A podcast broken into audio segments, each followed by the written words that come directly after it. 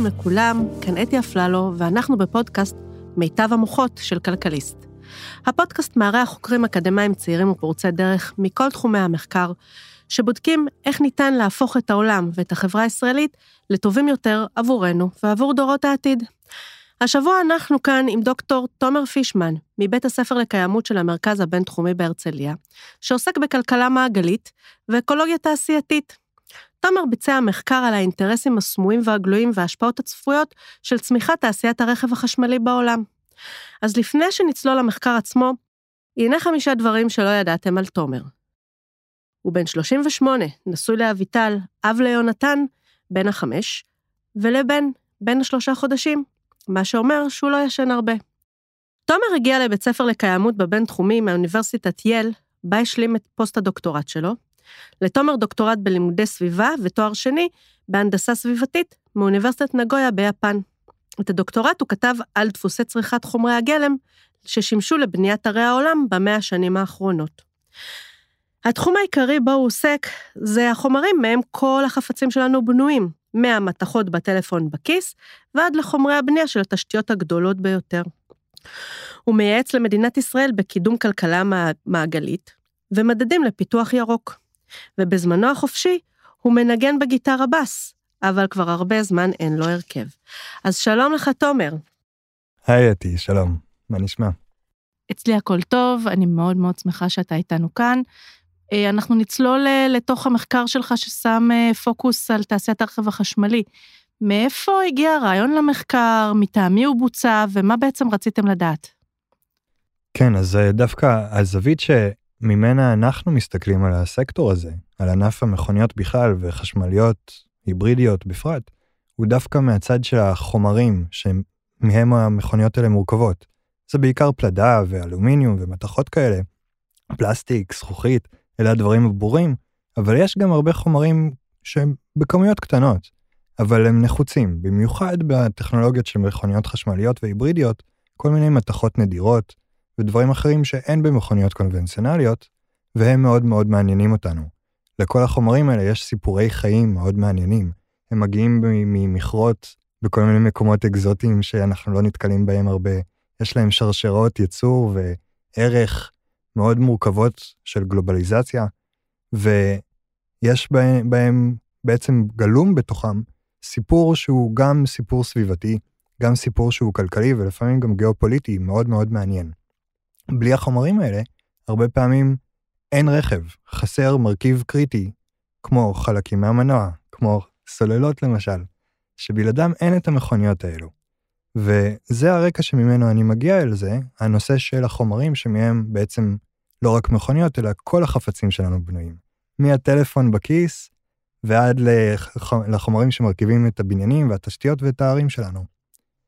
המחקר המסוים הזה, או זה רצף של כמה מחקרים למעשה, הם, בהיבט של החומרים הקטנים האלה, אבל הקריטיים, הוא אה, הגיע דווקא מדגש על, אה, על החומרים האלה, שהרבה מהם בין השאר מגיעים מסין, ומשרד האנרגיה האמריקאי, ברגע שהם קלטו לפני כמה שנים שיש פה בעצם איזושהי תלות בשוק הסיני ומשהו שהוא, שהם בעצם לא עצמאים עבורו, אז הם מימנו הרבה מאוד סוגים של מחקרים כדי להפחית את התלות הזאת, להפוך את החומרים האלה מחומרים אסטרטגיים לכלכלה העתידית הירוקה, למשהו שהוא יותר זמין, יותר נפוץ, שיותר קל והם צריכים להיות פחות תלויים באחרים כדי לקדם אותו. אני רוצה שנדבר דקה קצת על הזווית הגיאופוליטית. מה בעצם מטריד את הממשל האמריקאי? לפני בערך תשע, עשר שנים, המצב בחומרים מסוימים, ניתן לדוגמה את המתכת הנדירה נאודימיום, שזקוקים לה למגנטים חזקים במיוחד, שנכנסים לתוך מנועים של מכוניות חשמליות, לטורבינות אה, רוח גדולות, ואפילו לחלקים, רכיבים מאוד חשובים בטלפונים ובאלקטרוניקה שלנו, מסתבר שבמשך עשרות שנים, לאט לאט הסינים בנו מונופול על הקריאה של החומרים האלה.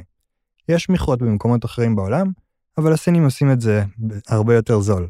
בין השאר כי אין רגולציה סביבתית אה, מקפידה, כמו במקומות אחרים. הסינים באיזשהו שלב גילו שהם יכולים להשתמש בזה כמנוף גיאופוליטי, לבעצם בשליטה על השוק, הם החליטו, אולי את זוכרת שלפני עשר שנים בערך, היה הרבה בחדשות על אה, איזה שהם איים באוקיינוס השקט שהיפנים והסינים רבו עליהם, הסינים מוכרים את המתכת הזאת ליפנים. היפנים הם אלה שבונים מזה את המגנטים. והם החליטו לסגור את השוק, להפסיק לייצא את זה. המחיר של החומר הזה בעקבות כך קפץ בכמה עשרות אה, מונים. כל השוק בעצם נבהל מהנושא הזה, המחירים עלו, והאמריקאים פתאום קלטו שהם אלה שנמצאים בקצה השרשרת, הם אלה שצורכים בסוף את המוצרים, המכוניות, הטורבינות, האלקטרוניקה, שבתוכם יש את הדבר הזה. והם הבינו שזה לא רק שזה במוצרי הצריכה שלנו, אלא גם במקבילה הצבאית שלהם. ופתאום הם קלטו שזה גם משפיע על הכלכלה האזרחית, אבל גם בעצם יש לצבא האמריקאי תלות ברכיבים שבסופו של דבר הם מגיעים מסין. לא רק האמריקאים קלטו את זה, גם היפנים, האיחוד האירופי ועוד מדינות רבות אחרות הבינו שיש פה איזשהו נושא שהוא מאוד מאוד מורכב וצריך להתמקד בו. אז בואו נחזור דקה לתעשיית הרכב. איך בעצם חקרתם את הנושא? מה בעצם אה, הייתה שאלת המחקר ו- ו- ו- ומה ביצעתם? בגלל שמה שמעניין אותנו בתחום הזה זה מחזורי החיים של החומרים, אנחנו רצינו קודם כל לראות מה יהיו הביקושים, מה יכולים להיות הביקושים העתידיים אם שוק הרכב החשמלי יגדל. לא רק החשמלי, גם ההיברידי, על כל סוגי הטכנולוגיות שבתוכו, רכבים עתידיים שהטכנולוגיות שלהם רק בשלבי פיתוח עכשיו, כמו אה, רכבים על מימן, כולם צריכים את הרכיבים האלה. אנחנו קודם כל ניסינו להבין מה יהיו הביקושים, כמה רכבים כאלה יכולים להיות בעתיד, מה ההשלכות מבחינת הביקושים למתכות האלו, ובנוסף, באיזשהו שלב במכוניות שכבר על הכביש, האם אפשר כשהן ירדו מהכביש, בסוף חייהן, האם אפשר יהיה לשלוף בעצם את החומרים האלה, את הרכיבים האלו, ולהשתמש בהם מחדש? לסגור איזשהו מעגל של שימוש חוזר? אנחנו, מסתבר שאף אחד אחר לא עשה דבר כזה לפני כן, בהיבט של החומרים האלה, במיוחד לא בשוק האמריקאי, שהוא שוק שנראה שהולך מאוד לגדול, כמו שאת ציינת כבר. ואנחנו רצינו לראות מה בעצם יכולות להיות ההשלכות. גילינו בין השאר שבאיזשהו שלב, כמות המתכות האלו שיהיו בתוך הרכבים שירדו מהכביש בשנה בממוצע, מתאונות דרכים, מקילומטראז' גבוה וסיבות אחרות, הכמות שאפשר לדלות בעצם מהרכבים האלו שווה פחות או יותר למה שהמכרות האמריקאים היו פעם קורים כשהמכרות האלה עוד היו פעילים, בשנה. זאת אומרת שיש לנו פה בעצם מכרה אורבני, הרכבים הופכים להיות מכרה בפני עצמם. אנחנו מדברים על אה, חלקים נדירים, מתכות יקרות. למי שלא מכיר, מה זה בעצם הדברים האלה? אנחנו מדברים על מתכות כמו נאודימיום, ליתיום, קובלט, לכל אחד מהם יש תכונות כימיות ופיזיקליות מיוחדות שב... שעושות את הרכיב המסוים הזה. למשל, נאודימיום נחוץ בתוך מגנטים חזקים במיוחד בשביל מנועים של רכבים חשמליים. יש כמה טכנולוגיות שבלעדיהם אפשר עדיין לעשות מנועים חשמליים, אבל זה הרבה פחות נוח. ליתיום, קובלט, הכרחיים בשביל הבטריות של הרכבים החשמליים. מסתבר שהדברים האלה, כל אחד מהם יש לו סיפור בפני עצמו. קובלט מגיע ממכרות בקונגו, לפעמים אנחנו לא יודעים מי עובד שם, כולל אפילו ילדים לפי עדויות מסוימות. הנאודימיום מגיע ממכרות ענק במונגוליה הפנימית, שהיא חלק מסין, אבל הסינים לא מאפשרים לראות מה בדיוק קורה שם. אמ, אבל למשל הנאודימיום, קוראים אותו שם, הרבה זיהום לפי תצלומי לוויין, בעצם מזקקים את המתכת ומוכרים אותה בשקים ליפנים. היפנים יש להם מפעלים שבהם הם הופכים את הדבר הזה למגנטים. אחרי זה המגנטים האלה הולכים לענף התחבורה, למשל מנועים של אה, מכוניות, מגנטים אחרים נוסעים לאירופה בשביל להיכנס לתוך טורבינות רוח שהאירופאים אחרי זה מוכרים לכל העולם, ובסופו של דבר זה מגיע למוצרים מסוגים שונים. מוצרים שכעיקרון נחשבים אה, ירוקים. נכון מאוד. אז הם נחשבים ירוקים בעיקר בהיבט שהם יעזרו לנו להפחית בפליטות גזי החממה. אבל יש להם הרבה השלכות לאורך כל השרשרת הזאת ולאורך כל הטיול הגלובלי שהן עושות, מהמכרה ועד למוצר שאנחנו משתמשים בו בסוף. בכל שלב כזה זה כרוך בפסולת, בזיהום, ובהרבה דברים אחרים שאנחנו אפילו לא מודעים אליהם, בגלל שהשרשרת כל כך מורכבת וגלובלית. אז בעצם מה שאתה אומר זה שתעשיית הרכב החשמלית היא לא כזאת אטרקטיבית מול התעשייה המסורתית אה, כמו שחשבנו. אה, לא כך? בדרך כלל הרכבים החשמליים נשמעים מאוד אוטופיים וכן הלאה, אבל ברגע שנכנסים להיבט הזה, אז רואים שבעצם יש פה איזשהו אה, אה, חילוף. אנחנו באמת נפטרים מהרכבים המזהמים, אבל החשמל צריך להגיע מאיפשהו, אם הוא מיוצר בתחנת כוח פחמית, זה עדיין לא טוב. Uh, החומרים האלו שלפני כן לא היה צריך אותם במכוניות קונבנציונליות, פתאום מכניסים מימדים חדשים לגמרי של השפעות סביבתיות, של עניינים כלכליים ופוליטיים וכן הלאה. כי גם קריאה יש לה השפעות כן, סביבתיות. בהחלט.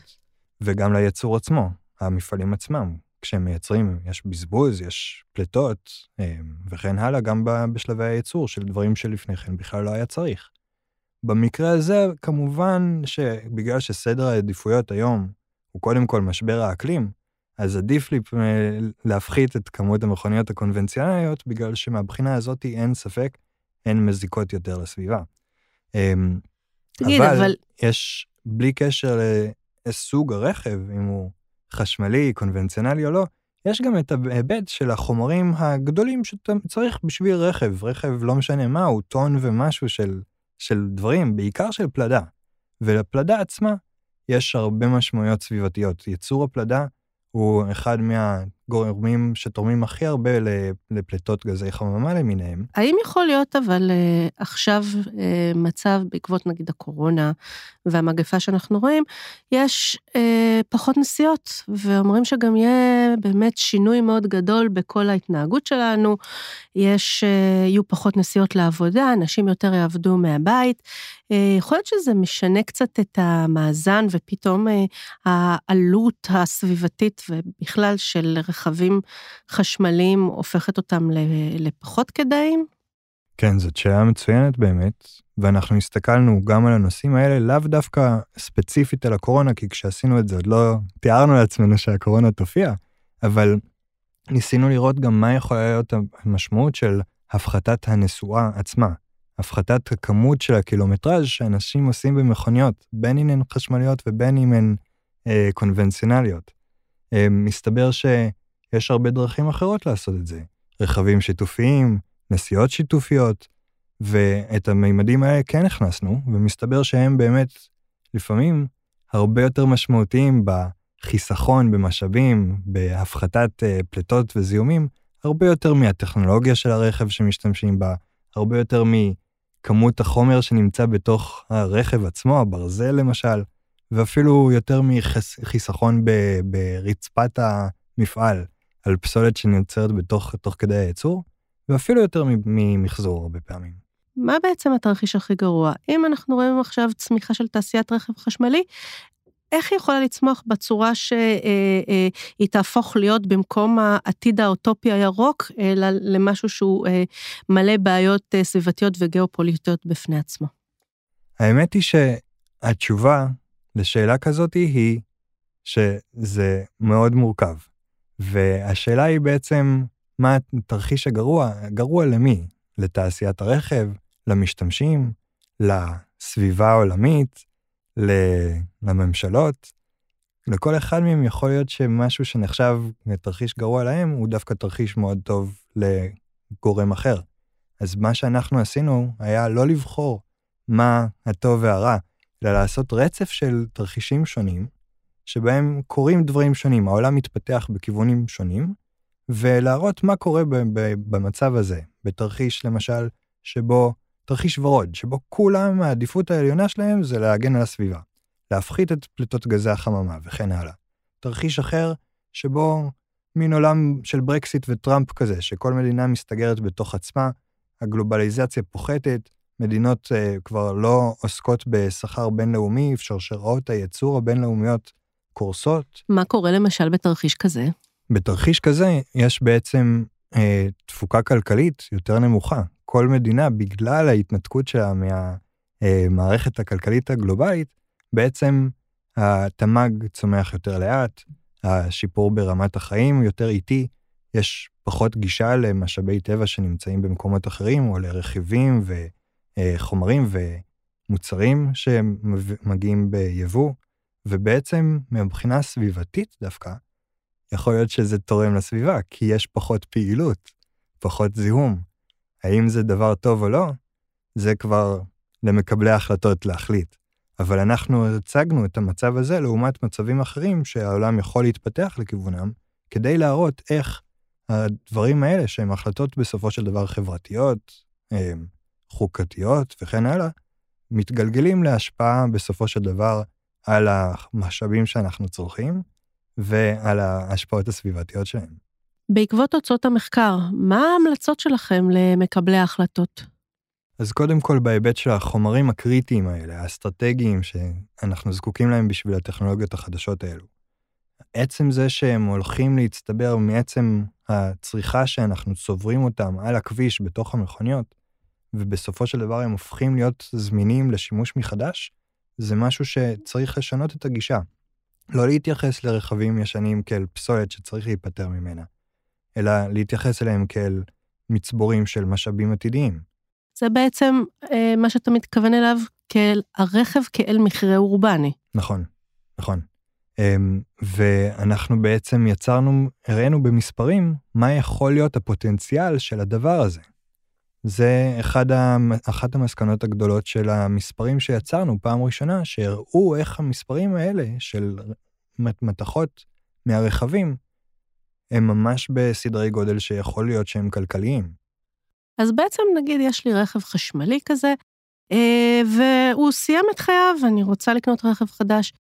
מה אני עושה איתו עכשיו? אני בטח לא שולחת אותו לגריטה או לזה, מה, מה קורה, איך, איך השרשרת הזאת תמשיך להתגלגל? נכון, השרשרת הזאת היא חסרה.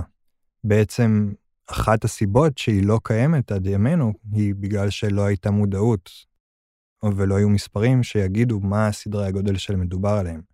אז נכון לעכשיו, אין הרבה מה לעשות עם הרכבים האלה. הם כן הולכים ל trade off אולי, trade in, והולכים לגריטה וכן הלאה. לא בישראל, אה, במקרים האלו, אבל השווי האמיתי של החומרים שנמצאים שם אולי לא גלום בתהליך הזה. מה שאנחנו בעצם מראים זה שכדי שזה יקרה, יש לנו עכשיו חלון זמנים. אנחנו, כמו שאת ציינת בהתחלה, סקטור הרכב החשמלי רק בחיתוליו. כשזה יגיע לסדרי גודל כאלה גדולים, מדובר על עוד 10, 15, 20 שנה אולי. זה הזמן שיש לנו עכשיו, כחברה, להקים את התשתיות הנכונות כדי שנוכל לנצל מחדש את החומרים האלה, כשהמספרים שלהם יהפכו להיות כל כך משמעותיים. עכשיו צריך להתחיל לעבוד. לפי תוצאות המחקר, אה, איך מדינות העולם צריכות להתנהג, והאם יש הבדל בין מדינות אה, כאלה ואחרות? כן, אנחנו הסתכלנו על הדבר הזה באמת בהיבטים של מדינות, בעיקר מדינות מפותחות, כמו ארצות הברית, מדינות ה-OECD למיניהן, ה-G7 אפילו, באופן פרטני, אה, והשווינו למדינות מתפתחות, כמו סין, הודו ומדינות אחרות שהן בשלבי פיתוח, שמנסות להרים את רמת החיים של האוכלוסיות שלהן. ובאמת האסטרטגיות הכי אפקטיביות לחיסכון או התייעלות משאבים מאוד מאוד שונה אם אנחנו מדברים על מדינה שכבר יש לה הרבה דברים, הרבה רכבים, הרבה בניינים, הרבה טלפונים, והם רק רוצים לשמר את הרמה הזאתי, שם יש יותר הרבה אפשרויות של סגירות מעגל ומחזור ושימוש מחדש וכן הלאה. מדינות שעדיין מתפתחות, לעומת זאת יש הרבה הזדמנות to get things right בשלב הפיתוח שלהם, משהו שהמדינות המפותחות כבר תקועות עם מה שיש להן. המדינות המתפתחות, לעומת זאת, יכולות עדיין בשלבי הפיתוח האלה להשתמש מראש בדברים יותר חסכוניים, יותר יעילים, בשלבי ייצור וטכנולוגיות שהמדינות המפותחות לא היה להן בעצם את ההזדמנות אי פעם לנצל. תרשה לי להיות קצת אה, צינית וסרקסטית. אה, איכות סביבה זה דבר מאוד מאוד חשוב, אבל איכשהו הוא תמיד מקבל גם עדיפויות מאוד אה, נמוכות, וגם מין תדמית כזאת של הפריבילגים שמחבקים עצים. אה, אתה באמת חושב ששיקולי איכות סביבה של ניצול חומרים מחדש זה משהו שיכול לשנות התנהגויות בסדר גודל מאוד גדול, או שיהיה צורך בעוד תמריצים, תמריצים כלכליים או, או, או דברים כאלה? זה צריך להגיע מכל הכיוונים במקביל באמת, אבל בשביל זה צריך להבין שזה לא רק בשביל להגן על הסביבה. למשל בצד של היצרן, היצרן רוצה לחסוך בחומר, לחסוך במשאבים, לעשות את התהליכים של הייצור כמה שיותר יעילים. אם אני יכול להראות לו שעל הדרך הוא גם תורם לסביבה, אז זה ווין ווין לכל הצדדים. זה גם חוסך, גם מוריד אה, מחירים בתקווה לצרכנים, וגם על הדרך אה, טוב לסביבה. הרבה פעמים זה המקרה, פשוט אין מודעות לזה. אני חייבת לומר ששימוש חוזר במשאבים נשמע לי קצת אנקדוטלי. כאילו, זה נורא נחמד לייצר אה, שמלה מבקבוקי פלסטיק אה, ממוחזרים, אבל מכאן עד לבסס תעשייה שלמה על אה, דבר כזה, זה נשמע לי קצת מרחיק לכת, אז דווקא בתעשיית הרכב זה יקרה? תעשיית הרכב דווקא יש לה סיכוי טוב בגלל איך שהיא בנויה כבר בימינו. כן יש ניצול מחדש, כן יש מטרה שבגריטה כן להפריד קומפוננטים ורכיבים שונים, להשתמש מחדש במה שאפשר, למחזר את מה שאפשר, אז דווקא תעשיית הרכב יכולה, יש לה את הפוטנציאל להוביל בנושאים האלו, ולהראות איך לעשות את זה נכון, איך לסגור את המעגלים האלה של שימוש מחדש ומחזור בצורה שהיא גם טובה לסביבה, אבל גם רווחית לכל הצדדים שנוגעים בדבר. זה יקר את המכוניות, כי כל דבר שיש לו מין תדמית כזאת של אה, למען כדור הארץ, זה תמיד אה, נשמע יקר יותר, ירוק יותר, יקר יותר. זה מורכב כמובן, התשובה לזה. אם אנחנו מצליחים לעשות את זה בצורה כזאת שהופכת את התהליכים התעשייתיים ליצרנים לזולים יותר, אז יהיה להם קשה להגיד שהם צריכים להעלות מחירים של רכבים בעקבות זה. אז יש פה עניין גם של מדיניות שהיא תתמוך בתהליכים כאלו, שצריכה להגיע מממשלות, לפי הדרישות של הצרכנים. אז יש כאן איזשהו מעגל שכל השותפים צריכים לעבוד בו ביחד כדי שזה יקרה בצורה כזאת שהמחירים לא יהיו יותר יקרים, שלא תהיה סיבה להעלות מחירים. מה יקרה אם הרכב לא יהפוך להיות מחיר אורבני, אם נצטרך להמשיך עם הקריאה של המתכות האלה שוב ושוב? בסופו של דבר, מכרות החומרים במכרות יאזלו, ואנחנו נצטרך להתחיל למצוא משאבים אחרים בטבע, והם יהיו יותר יקרים. כמו שבעולם תעשיית הנפט למשל, הנפט הכי נגיש כבר מזמן נשאב מהאדמה, והיום אנחנו מתעסקים בטכנולוגיות שונות ומשונות והרבה יותר יקרות כדי להגיע לנפט שהוא פחות זמין. האם אנחנו באמת רוצים להגיע למצב כזה גם עם משאבים אחרים כמו מתכות? אם אפשר שלא, אז אני חושב שיש פה הרבה הזדמנויות כדי להימנע מהמצב הזה. תחום המחקר שלך הוא אקולוגיה תעשייתית וכלכלה מעגלית. בוא נדבר בכמה מילים, מה זה אומר בכלל? אז אקולוגיה תעשייתית זה בעצם תחום שמנסה לראות, לקבל רעיונות על איך לקדם את התעשייה, ויותר מזה, את המשק, את החברה האנושית, על ידי צפייה באיך הדברים, בעיקר בהקשר של משאבים ואנרגיה, קורים בטבע. בטבע, באקולוגיה, אין בזבוז, אין פסולת. התוצרי הלוואי של אה, אורגניזם אחד הם המשאבים של אורגניזם אחר. כל החומרים עוברים מעגלים, מעגל החנקן ומעגל המים ומחזור המים וכן הלאה. ובסופו של דבר הכל מנוצל בצורה יעילה ברמה כזאת או אחרת. בעולם התעשייתי, בעולם של החברה האנושית, זה לא ממש קורה ברמה הזאתי. אנחנו מייצרים הרבה פסולת שפשוט יושבת שם והיא לא מנוצלת מחדש. אמ, יש מקרים שבהם מפעל אחד לא יודע שמה שהוא מחשיב כפסולת או תוצרי לוואי מהייצור שלו, יכול להיות שיש מפעל אחר מעבר לכביש שמשלם הרבה כסף כדי לרכוש את זה ממקום אחר. בנוסף, יש את כל המשאבים שאנחנו צורכים כחברה, כעיר, ואנחנו לא ממש יודעים לאן הם הולכים, מה הם, במה הם תורמים לנו. על ידי זה שאנחנו מסתכלים על ה... איך הדברים האלה פועלים באקולוגיה, אנחנו מקבלים הרבה רעיונות על סגירת המעגלים האלה ויצירת המחזורים של החומרים והאנרגיה בצורה טובה יותר ויעילה וחסכונית יותר, גם בחברה האנושית.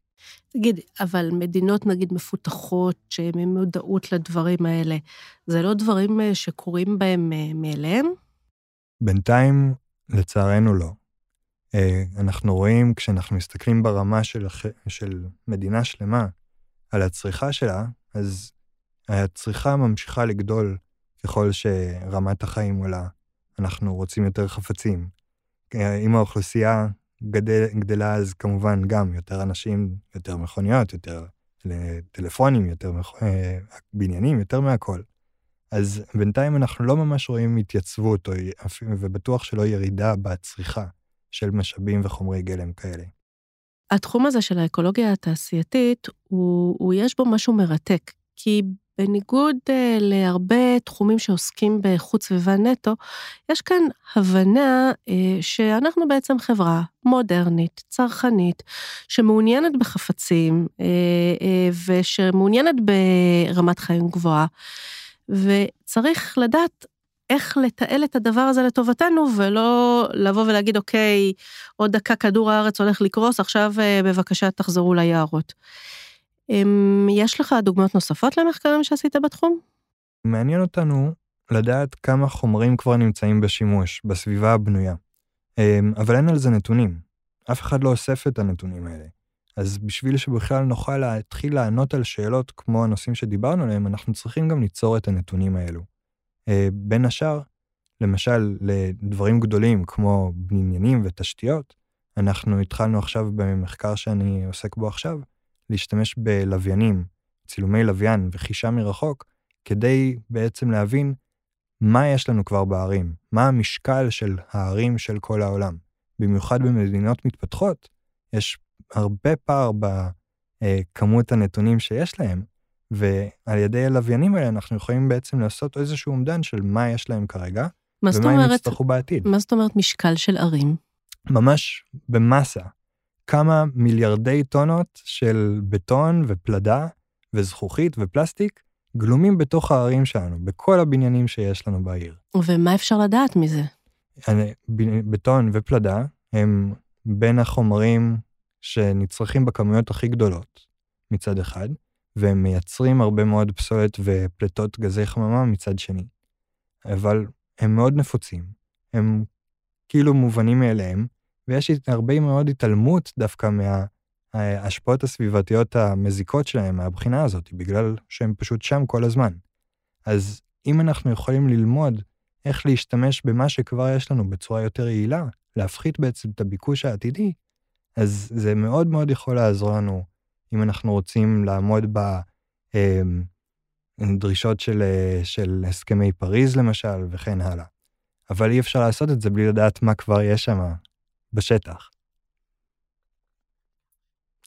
במחקר השני שאנחנו עשינו לאחרונה, אנחנו הסתכלנו דווקא בהיבט ההפוך, מבניינים ודברים הגדולים, דווקא הדברים הכי קטנים, הטלפונים שלנו. מסתבר שבסמארטפון סטנדרטי בימינו יש בערך חצי מהטבלה המחזורית, שזה מדהים. אמ, וגם במקרה הזה אנחנו רוצים לראות מה בעצם גורם לזה שהם ישתמשו במה שכבר קיים בצורה יותר יעילה. אותו, אותו סוג של שאלה, אבל על אה, משהו, על תחום הרבה יותר אה, קרוב לכיסנו ולליבנו. אה, ומסתבר שנגיד טלפון של אפל וסמסונג, המפרטים בימינו מאוד דומים. פיזית, כמות החומרים שנמצאים שם והסוגים שלהם מאוד מאוד דומים. אבל יש הבדל מאוד משמעותי מבחינת זה שאנחנו גילינו שטלפונים של אפל שורדים יותר זמן, הם נמצאים בשימוש יותר זמן. אם הם בשימוש יותר זמן, זה הפחתת ביקושים, הפחתת ביקוש אומר פחות צריכה של חומרי גלם, בין השאר של החומרים הקריטיים האלו, זה דבר שהוא טוב לכולם. מה מסביר את זה שהאייפונים שורדים דווקא יותר זמן? לפי המחקר שלנו, המותג. התדמית שבאה עם אה, בעלות על טלפון של אפל לעומת אה, טלפון של פירמה אחרת. את המחקר הזה הובילה דוקטור תמר מקוב מאוניברסיטת בן גוריון, ביחד איתי. זה מדהים, אז אם ניקח את זה דקה למחקר על uh, תעשיית הרכב החשמלי. Um, יש סיכוי שנראה אותו דבר עם מכוניות של uh, טסלה לעומת uh, מכוניות של יצרנים אחרים, שזה מאוד נחשב uh, להיות בעל טסלה, אז בעצם אנחנו נמשוך איתה יותר זמן, ועל ידי זה אנחנו נפחית ביקושים עתידיים? אני מאמין שכן, זאת האינטואיציה שלי. עוד אין לנו נתונים מתאימים בשביל לעשות את זה, אבל אני חושב שנקודת ההנחה שלי, נקודת הפתיחה תהיה שהתשובה היא כן. המותג מאוד מאוד משפיע, וצריך לנצל את זה יותר לטובת כל ההיבטים שאנחנו דיברנו עליהם עכשיו. תודה רבה לך, תומר. אתם מוזמנים אלינו לקבוצת הפייסבוק מיטב המוחות. אנחנו נארח את תומר אה, ללייב אצלנו בקבוצה. אם יש לכם שאלות נוספות או זוויות שתרצו שנרחיב עליהן, אז בשמחה. תודה שהייתם איתנו בפודקאסט מיטב המוחות של כלכליסט. תודה רבה לסוף הסאונד, ושיהיה לכם המשך יום נעים.